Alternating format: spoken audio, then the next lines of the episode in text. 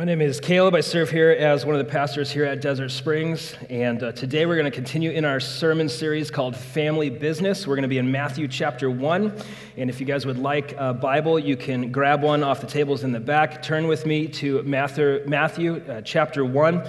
Uh, but as we do that, as we gear up for that, you guys turn there with me. I want to give you a couple of quick updates. Number one, last week, uh, we prayed for John Cavell, uh, who we brought up, prayed over him, and he had a kidney transplant. His daughter gave him one of her kidneys. We have, a, I think, a picture from the hospital. It was a raving success, and uh, she's been discharged.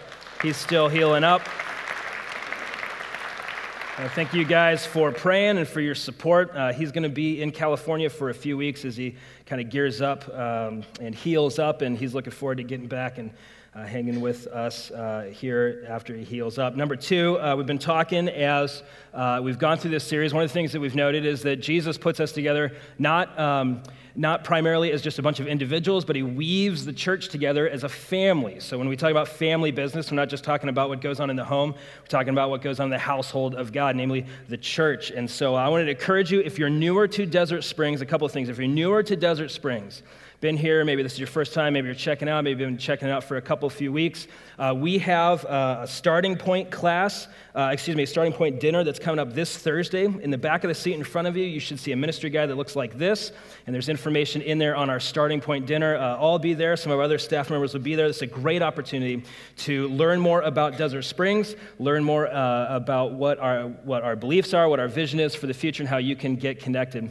But if you've called Desert Springs your church home, uh, maybe you're kind of convinced you like it at Desert Springs, you are in line with the mission, values, and vision. I would encourage you to join me for one of our next membership classes. So, membership is a way that we say, I'm all in. Uh, in a consumer based society, we can fall into the temptation or trap that I go to church, and the church is a dispenser of religious goods and services. But the, the truth of the matter is, and the scriptures teach, that the church is a family committed to one another. And membership is a way that we in an individualistic society can commit to one another, to love one another, to pray for one another, support one another, in the mission of our, uh, our collective mission as a church family. If you want to know more about what it means to be a covenant member of Desert Springs, join me for one of our next membership classes. Again, in that ministry guide in the back of the seat in front of you, you can find links and more information there.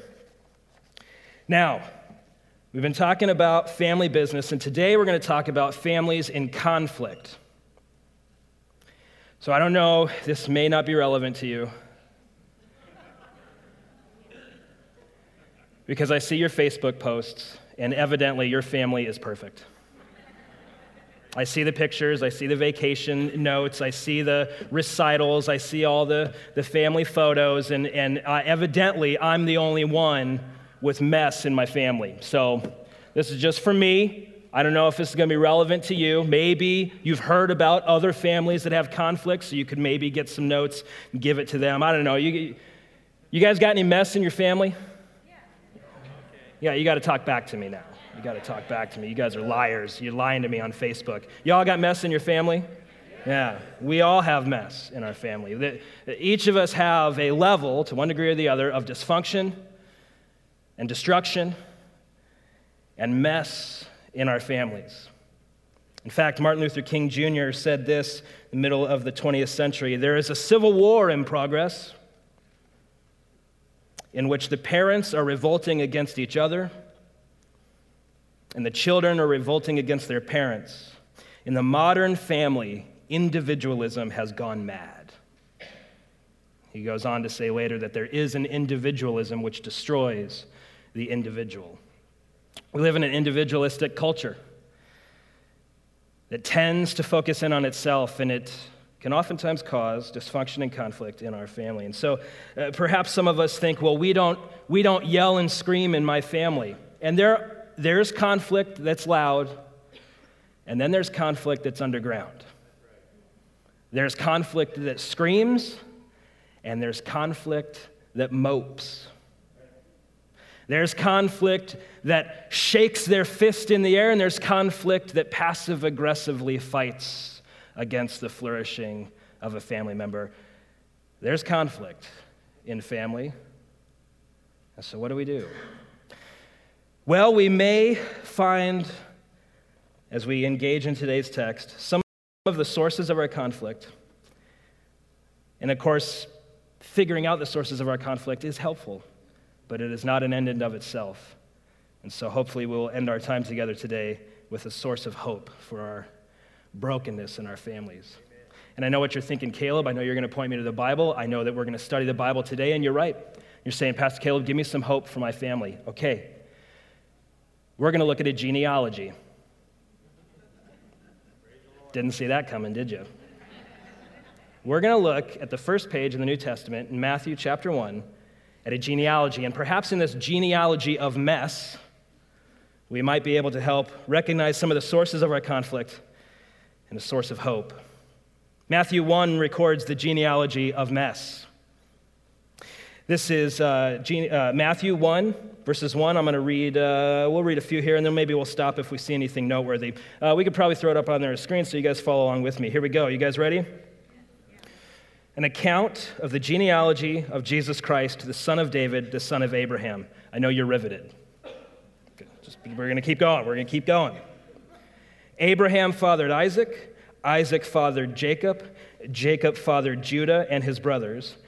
Now, now notice if anything in the rhythm changes here. Judah fathered Perez and Zerah by Tamar.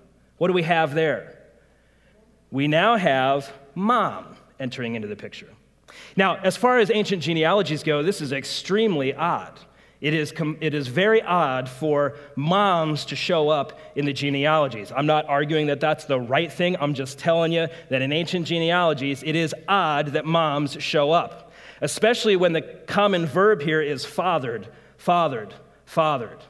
So there must be some reason that we see mom. Here's Tamar, and we have Judah and Tamar. And this is an account, uh, we find their story in the book of Genesis. Now, real quick, we're going, we're, the, the, the, oh boy. Okay, so uh, do you guys know what Jerry Springer is? You remember Jerry Springer? How many of y'all uh, at least have heard about Jerry Springer's show? Okay, Jerry Springer's show, he'll bring people on, and it's usually an expose on family mess. And so uh, the genealogy of Jesus here in Matthew 1 plays like a Jerry Springer show, and you're going to see why. Now, you may actually be ready to gasp. In fact, we could practice. And you may even want to talk back and say, That's messed up. Just get ready. Now, here's the account of Judah and Tamar. Judah had three sons. How many sons did he have? Three. One, two, three. And Tamar married the oldest son, the oldest son, and then he died. And then, as was their custom, she was promised to marry the second son, who was now the oldest, and she did. And then guess what happened to him? He died. Now there's a third son, the last son. Now, Judah, in his culture, in his time, sons were extremely important. They were your retirement, they were your livelihood, they were your future. And so, what is the common thread as Judah is watching his sons die? Tamar. So Tamar says, as is our custom, when am I going to marry Junior? Now, what do you think Judah's feeling?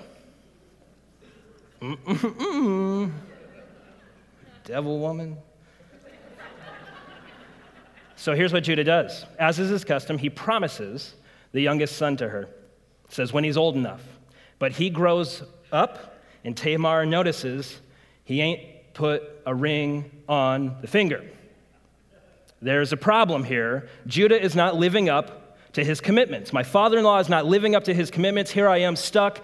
I'm a young woman. I'm a widow. He won't give me the youngest son. And so, what she decides to do is this she recognizes that Judah takes a, she recognizes his path home. He goes past uh, a specific place in their community where there was prostitution. So, uh, yeah. So she dresses up like a prostitute and she waits for him. And when he, her father in law, told you. When the father in law comes by, uh, what Tamar does is she goes after Judah and invites him in, and he's like, eh, you know, sure. So they, okay, we're going to edit it. Okay, he, they, and then she's, he's like, oh, I got, you know, I got, I, I'm out of cash. I can't pay you. So what he says to her is, I want to pay you, but I, I, left my money back home. And she says, okay, give me your staff and your signet ring. This is your identification. Give me your driver's license until you pay me. and then I'll release those things. It's like when you rent a, a, a pool table at a bar. You got to leave that driver's license to make sure you pay. You guys with me on that? Okay, so she's got the driver's license, she's got the signet ring and the staff. Now, he sends a servant back. Servant comes back to him and says, I can't find that, that prostitute that you with. And so he's like, whatever, you know, I, I lost my staff and signet ring. Now, the months roll on, and lo and behold, you're going to you're going to gasp here. Lo and behold, she's pregnant. With who? Who's the daddy? Father in law. That's messed up. You're like, where? What kind of a church is this? That's in the Bible. People talk about biblical families. I, I wonder what you mean. You know, do you have a biblical marriage? Well, it depends. Which part of the Bible are you talking about? Okay, so here She's now pregnant. Now, she ain't married, and she's in Judah's household, and this in that culture would have brought shame on the family. They would have gasped, and they would have picked up rocks. In fact, she, it's revealed that she is pregnant, and Judah says, kill her. He's operating on shame, fear, disappointment. His expectations have not been met. What drove her to dress up like a prostitute? Her expectations had not been met. Now, what ends up happening is Judah says, Kill her. She's like, You want to know who the daddy is? Driver's license. And so Judah says, Woe unto me. She is more righteous than I. You see, there's conflict in our families, and there may be some of us who have had this happen in our families, many of us have not. But all of us have had conflict based on unmet expectations. You see, what drove both Judah and Tamar to deceit and to sin and to anger and to arguing, they didn't keep their end of the bargain. They didn't do what they said they would do. They did not live up to my expectations. Now, let me just take a quick pause because some of you guys are you guys are like, where's this going, Pastor? Because some of us have righteous expectations that have not been met. But I want to encourage you to just for a moment consider that perhaps the cause of some of our conflict is because our expectations have not been met. He said he would. She said she would stop doing this. He said he'd quit doing that. She said she would go to ASU, but instead went to U of A. foolishness. He embarrassed me. She betrayed me. Righteous or not, I'm not, I'm not here to say that some of those expectations are righteous or unrighteous. I just want you to hear me on this that it may well be that the cause or source of some of our conflict in our families is unmet expectations. Because they do not meet the, our expectations, what can tend to happen in our disappointment is that we can begin to angle we can begin to deceive and manipulate in order to what? Change not my expectations, but change what? Change them. Are those that you are in conflict with meeting your expectations, and is that the source of the conflict? Again, it may be a righteous expectation. I, I, I, we're not there yet. They're not living up to my dreams for them. James 4:1 says this, "What is the source of wars and fights among you?" You're right, James. What is the source? It's them, right? They are at fault, James. No, James says this, "What is the source of wars and fights among you? Don't they come from your passions that wage war within you? You desire and do not have." Do you desire expectations from those in your family that, when unmet, cause conflict? A good question to ask. You may write this down if you're having or have ever had or may in the future possibly even have conflict. You may write this diagnostic question down Is this conflict because my expectations are not met? Even if they're righteous expectations, we still must note that my expectations are not met. Tim Keller says this, he's a pastor in New York. If every spouse says to the other, I will treat my selfishness as the main problem in the marriage, you have the prospect for great things. If every spouse says to the other, I will treat my selfishness as the main problem in the marriage, you have the prospect for great things. That could easily be applied to friendship, to parent child relationships. One of the key sources, one of the key problems is not outside of me, but it's my desire for what I want. I spend a lot of time with couples before uh, they get married, and I'm not going to bring it for those of you that I've officiated your wedding, don't worry. I'm not bringing up you. It's the other people, the ones that aren't here that I'm going to talk about. One of the things that will usually come up is to, to one degree or the other, someone will say, I see this imperfection in them now, but once we get married, I'm going to change them. Now, it may, nobody is ever so bold as to say that out loud, but you know it when you see it. You know, they're bad with money now, but once we get married, I'm to change them. You know, they're really bad with timeliness right now, but once we get married, I'm to change them. They may exhibit the besetting sins of their family, but once we get married, I'm to change them. Now, for those that not all of us are married, some of us that are married, some of us been married for a while. How's it working out? It don't. Because you can't change nobody but your own self. Which is great because most of the time, part of the problem, most of the problem exists inside of me.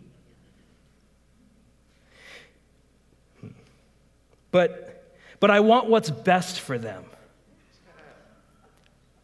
I want what's best for them. That's why I'm trying to change them.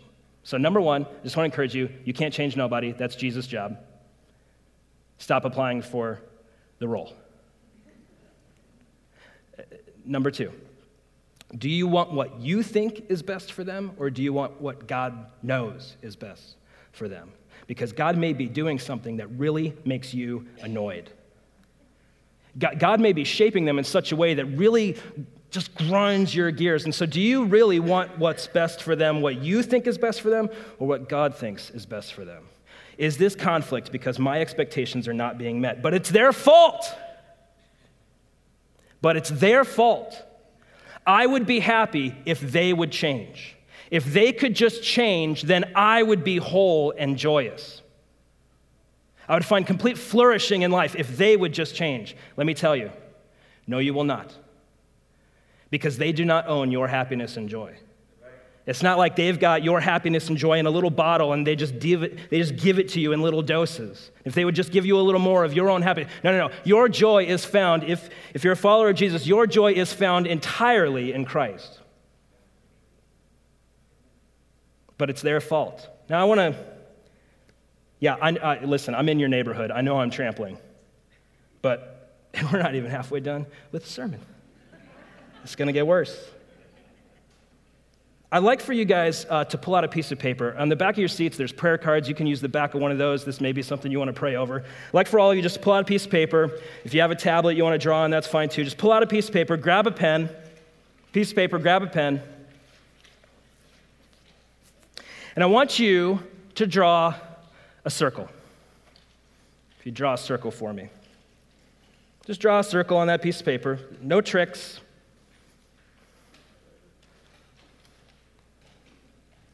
You guys got the paper? Got the circle? You can draw it on your hand if you want to. You could imagine a circle and then make it become manifest later. But there's the circle. And what you're looking at is the, bla- the blame pie. It's a pie. Y'all ever seen a pie chart before? Okay. Pie charts show you what percentage of the whole belongs where. So there you've got your, your blame pie. It's a tasty, delicious pie especially when you can serve it to others. There's your blame pie. Now, it's their fault. Okay. And your, your expectations have not been met. Okay. How much of the pie, the blame pie, what, what slice is yours? You see, most of us operate as if the whole pie is theirs. Or we fall into the temptation for some of us to say it's entirely 100% me. Very rarely are we able to recognize that there is enough of the blame pie to go around. At the end of the day, when my, listen, when my children rebel against me, whose fault is it? It's my fault and their fault. And to a much smaller degree, my wife's fault, and she's not here, so I can say that. now, we shouldn't spend too much time trying to decide how much and how big the slices are. What I want you to see is this. If you think that you don't eat any part of the slice in our broken relationships, it may be that the conflict is not owned by you. Even for those of us that have been victims of very hurtful things, can find that in our victimhood, we have evil thoughts. Perhaps we passive aggressively rebel. Perhaps we pursue vengeance instead of restoration. How much of the pie is yours? Is this conflict because my expectations are not met? Let's keep going in the story. It's going to get even more interesting. Uh, let's do. Uh, let's pick it up in verse six. You guys ready? Here we go. And Jesse fathered David. David fathered Solomon by Uriah's wife. Hold on a minute. That is messed up. Hold on a tick. Now, look right there at the top. Okay. We got King David, right? King David fathered Solomon by Uriah's wife. Wait, whose wife? David's wife, right? You guys tell me. There's, there's David, who's the dad, and then there's the mom, who's David's wife, right? No. The mom of Solomon is another man's wife, gasp. So, you remember that whole like that's messed up thing? Here we go. We're going to talk about generational dysfunction. Here we go. David sees Bathsheba, who's Uriah's wife. She's already married, she's a married woman. And King David manipulates the circumstances and power rapes Bathsheba. He uses his power and his leverage to rape Bathsheba, and she gets pregnant. That is messed up. Now, David sleeps with Bathsheba. She, like Tamar, becomes pregnant out of that sin. And David does not want to be found out, does he? And so, David, in order to cover up his sin, tries to convince Uriah, who's one of his generals, to come and sleep with his wife so he can be like, oh, it's your kid. Ah. Man, he really looks like David, not my baby, right? But Uriah, being a very good soldier, says, I will not go home to my wife while I'm on duty. And so what Uriah does is he sleeps outside the king's door because he's on duty. He's a good soldier. And David is frustrated. How do I cover up for my sin? And so, what he does is he devises a plan and uses his power to manipulate the circumstances so that Uriah, who's one of his generals, is sent to the front of the line and he tells Uriah's boss, King David tells Uriah's boss, in the heat of battle, everybody retreats so that Uriah can die. And that's exactly what happened. And that is messed up. Now, the story doesn't end there. We don't get this in the genealogy, but you can find it in the scriptures. David has children. He's got a son named Amnon, a daughter named Tamar, and a son named Absalom. And those sons mirror their father's sin. By the way, for those of us that are raising children, they are watching you. That sounded very threatening, didn't like Well, in David's case it was. Here we go.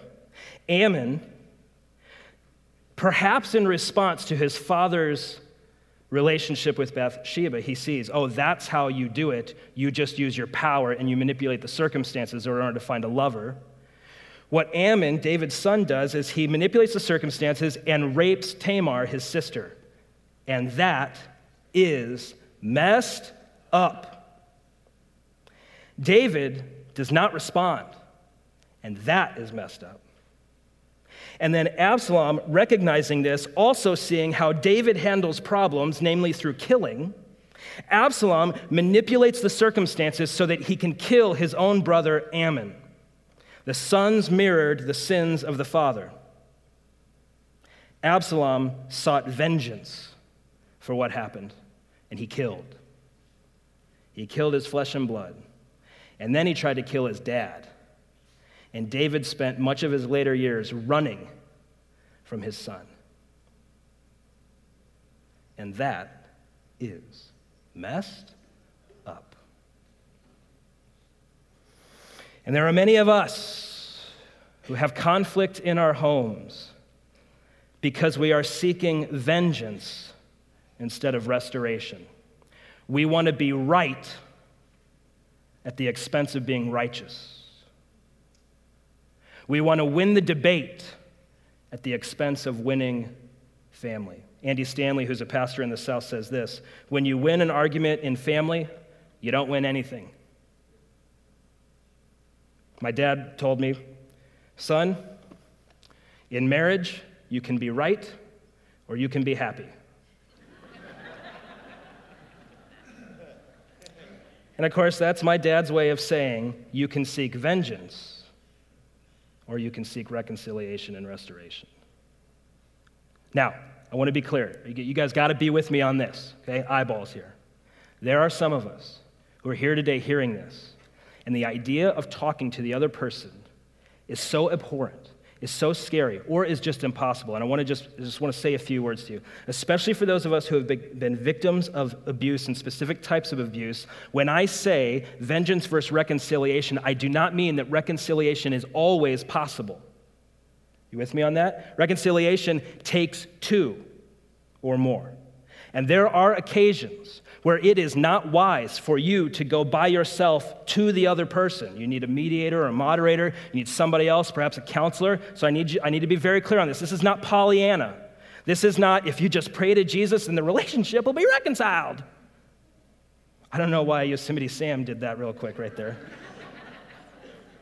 There is this Pollyanna view that if you just pray enough, the relationship will be reconciled. That is not always the case. There are unreconciled relationships, but is the, is the inclination and trajectory of your heart towards vengeance or reconciliation? You cannot control the reconciliation, but you can control the trajectory of your heart. You with me on that, friends? I want to be very clear that perhaps the conflict is happening in your household because you're seeking vengeance instead of restoration. And so, this is a diagnostic question Is this conflict because I seek vengeance instead of restoration?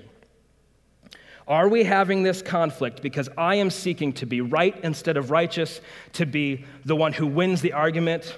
at the expense of the family? Is this conflict because I seek vengeance instead of restoration? The scripture straight up says, Vengeance is mine, saith the Lord. I will repay. There will be justice. Make no mistake, the wrongs done to us, there will be justice. But the vengeance is the Lord's, not ours to take. But they disrespected me, but they, they cut me off, but they hurt me, but they didn't meet my expectations, but they, you know, I don't want anything to do with them anymore. And so, uh, do we have the heart of the Father? Jesus tells the story, the parable of the prodigal son. And the son rebelled against the father, basically told the father, I want nothing to do with you. I wish you were dead. Give me your inheritance so I can go spend it. And when the son, the rebellious son, came to his senses and returned to the father, the father did not say, Vengeance is mine. The father ran out to meet him. Now, were, it's a parable, and I want to be clear. You pay attention to that story, you see that there's consequences for our actions. There can be limitations to what the person is entrusted with, okay? So I'm not saying that the relationship goes back to the way it was, but is the inclination of our heart towards reconciliation or vengeance? Is this conflict because I seek vengeance instead of restoration? Now, before David comes on the scene, in verse 5, you have this Salmon fathered Boaz by Rahab, Boaz fathered Obed by Ruth. You have two women. You have two women, Rahab and Ruth. Both of them are outsiders. I want to lean in here. I want you to lean in with me here. Rahab was a prostitute for the enemies of God's people, the Canaanites. Ruth, her line, the Moabites, were the, you can find this in Genesis 19, were the products of incest. And the Moabites, people would cast shame on them. They were Lot's, they were part of Lot's family, you find in Genesis 19. Ruth was a Moabite, Rahab, a prostitute.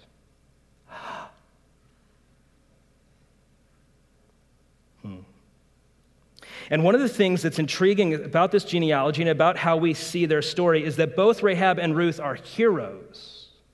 Both Rahab and Ruth are used of God. In fact, without Rahab and Ruth, you would have no Messiah. It's part of the reasons why they're in the genealogy. Without Rahab and Ruth, you don't have Jesus. So Rahab and Ruth were both used by God, though evil had been done to them and evil had been done by them. They were used of God. And it is often, specifically with those closest to us, that the evils done to us and the evils done by us are leveraged by family to bring about shame and accusation, used to manipulate situations. You're just a no good.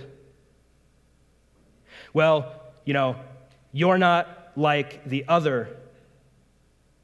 You know, their spouse does these things, but you, you're just a horrible. You know, how could God use someone like you? What's that? Shame. But Rahab and Ruth were both used of God. Though evil had been done to them and evil had been done by them, they did not allow the evils done to and by them to define them. There are many times where within family the conflict happens because someone in our family is keeping a record of wrongs. And at frequent opportunities, they put the record on the player and let it spin. And at the holidays, they turn up the volume. Don't you have a job yet? These kids of yours. How could, you know, I just, how could you do something like that? The scripture says that love keeps no record of wrongs. Again, this isn't Pollyanna to say that we ignore the wrongs done to us, but it is to say we are all put in positions of power because all of us can play the record in ways that are intended to bring about shame and accusation. And there are many of us who are experiencing conflict. Now, I want you to, I need, boy, I need you to hear me. There are many of us who are experiencing conflict because we allow the evils done to us and the evils done by us to define us. We need to look the evils done to us right in the eyes. And we need to look at the evils we have done to others. We need to look at that right in the eyes. We don't bury it, we don't hide it, we don't, we don't say, well, it's, you know, it's all under the blood. We got to own it. But it cannot define us. There's a minister who was talking to his grandma, and she was discovering uh, her genealogy. And she was going through the list, and she was looking at her mom, trying to find her mom in some old documents and she came across a book of records and found her mom, and next to her mom's name was bastard child.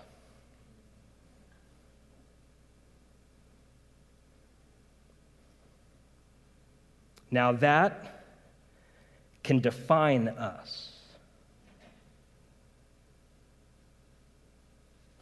There are some of us who say, I'm too messed up for God to redeem me. My family is too broken. There's a woman I know whose ministry is powerful. She has ministered to thousands. She has blessed and served so many. The Lord has used her in mighty ways. And she was molested at a young age. And she doesn't sweep it away. She doesn't say it's not painful. She doesn't say, well, it's all under the blood. You know, it happened. She owns it. She says, it does not define me. I am the child of God.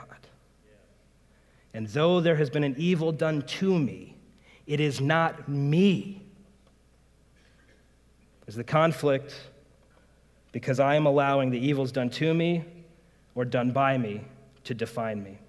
Now, I want to encourage you in this. Uh, in the back of the seat in front of you is a, a ministry guide. Uh, there are two ministries I want to bring to mind now. One is called Mending the Soul, for those of us that have been hurt, for those of us who have experienced abuse, for those of us that need to find healing in those things, I would encourage you to check out Mending the Soul. There are some that meet here at Desert Springs. Uh, for some of us, that may be very uncomfortable. And so I just want to say that there are many Mending the Soul groups around the valley, uh, and there should be a website there available to you. The second is Celebrate Recovery is excellent ministry for those of us who are dealing with hurts, habits, and hangups, who are dealing with addictive behaviors. And that meets every Tuesday night. You can find more information in that ministry guide. Third, I want to say that we as a church family have relationships and agreements with multiple counselors, Christ based counselors here in the valley who are professional counselors. Uh, our pastoral staff generally does not do that level of counseling. We would rather encourage you to go with someone who has all the skills and the tools to bless you and to serve you, to help you find a path to healing. If you'd like to know more information, or if you'd like to uh, be referred to one of those counselors, on the back of the ministry guide is the church office email and phone number. And you, can, you could even say, I'm asking for a friend, I'm asking for somebody. Uh, we'd be glad to give you those contacts or make those contacts uh, for you. How on earth does this genealogy help us? How on earth does this genealogy bring us healing? In verse 16 of the genealogy, and Jacob fathered Joseph, the husband of Mary, who gave birth to Jesus, who is called the Christ. And that word Christ, that's not Jesus' last name. The Christ is a word, anointed one or redeemer. None of us got to choose the family that we were born into. No one has ever been able to choose the family that they're born into, except one Jesus, the sovereign king and creator of the universe, took on flesh and chose this family to be born into. None of us got to choose our families, but Jesus chose his family. Why on earth would Jesus choose this family? Because the gospel, the good news of Jesus, is for each one of us. He redeems each one of us from our own brokenness. And also, that means that He can redeem the mess in your family. Jesus Christ is the son of adulterers who was raised with the stigma of being a bastard you think those townspeople thought that he was conceived by the Holy Spirit? Jesus was the son of prostitutes who dined with sinners and tax collectors. Jesus was the son of manipulators who considered divine power not something to be used for his own benefit. Jesus is the son of abusers of power who gave up his power and took on the form of a servant. Jesus is the son of deceivers, betrayed by one closest to him in Judas. Jesus is the son of outcasts who was taken outside of the city onto a hill called Golgotha. Jesus is the son of rapists and rape victims and he was crucified naked and exposed, the object of ridicule and public shame. Jesus is the son of murderers who died at the hands of sinful men. Jesus is the son of broken families who rose from the grave, conquering over Satan, sin, and death on the third day. Jesus is the son of messed up homes who redeems and unites all people into the household of God. When we experience conflict. It is a manifestation many times of something going on within us, and Jesus is here to redeem us. Friends, for those of you that are far from God, would you turn from your sin and turn to Jesus? Would you believe in the good news of Jesus? For those who call Jesus Lord and Savior, would you cling to Jesus in the midst of your family conflict? He is ready, willing, and able to empower you to seek out these things.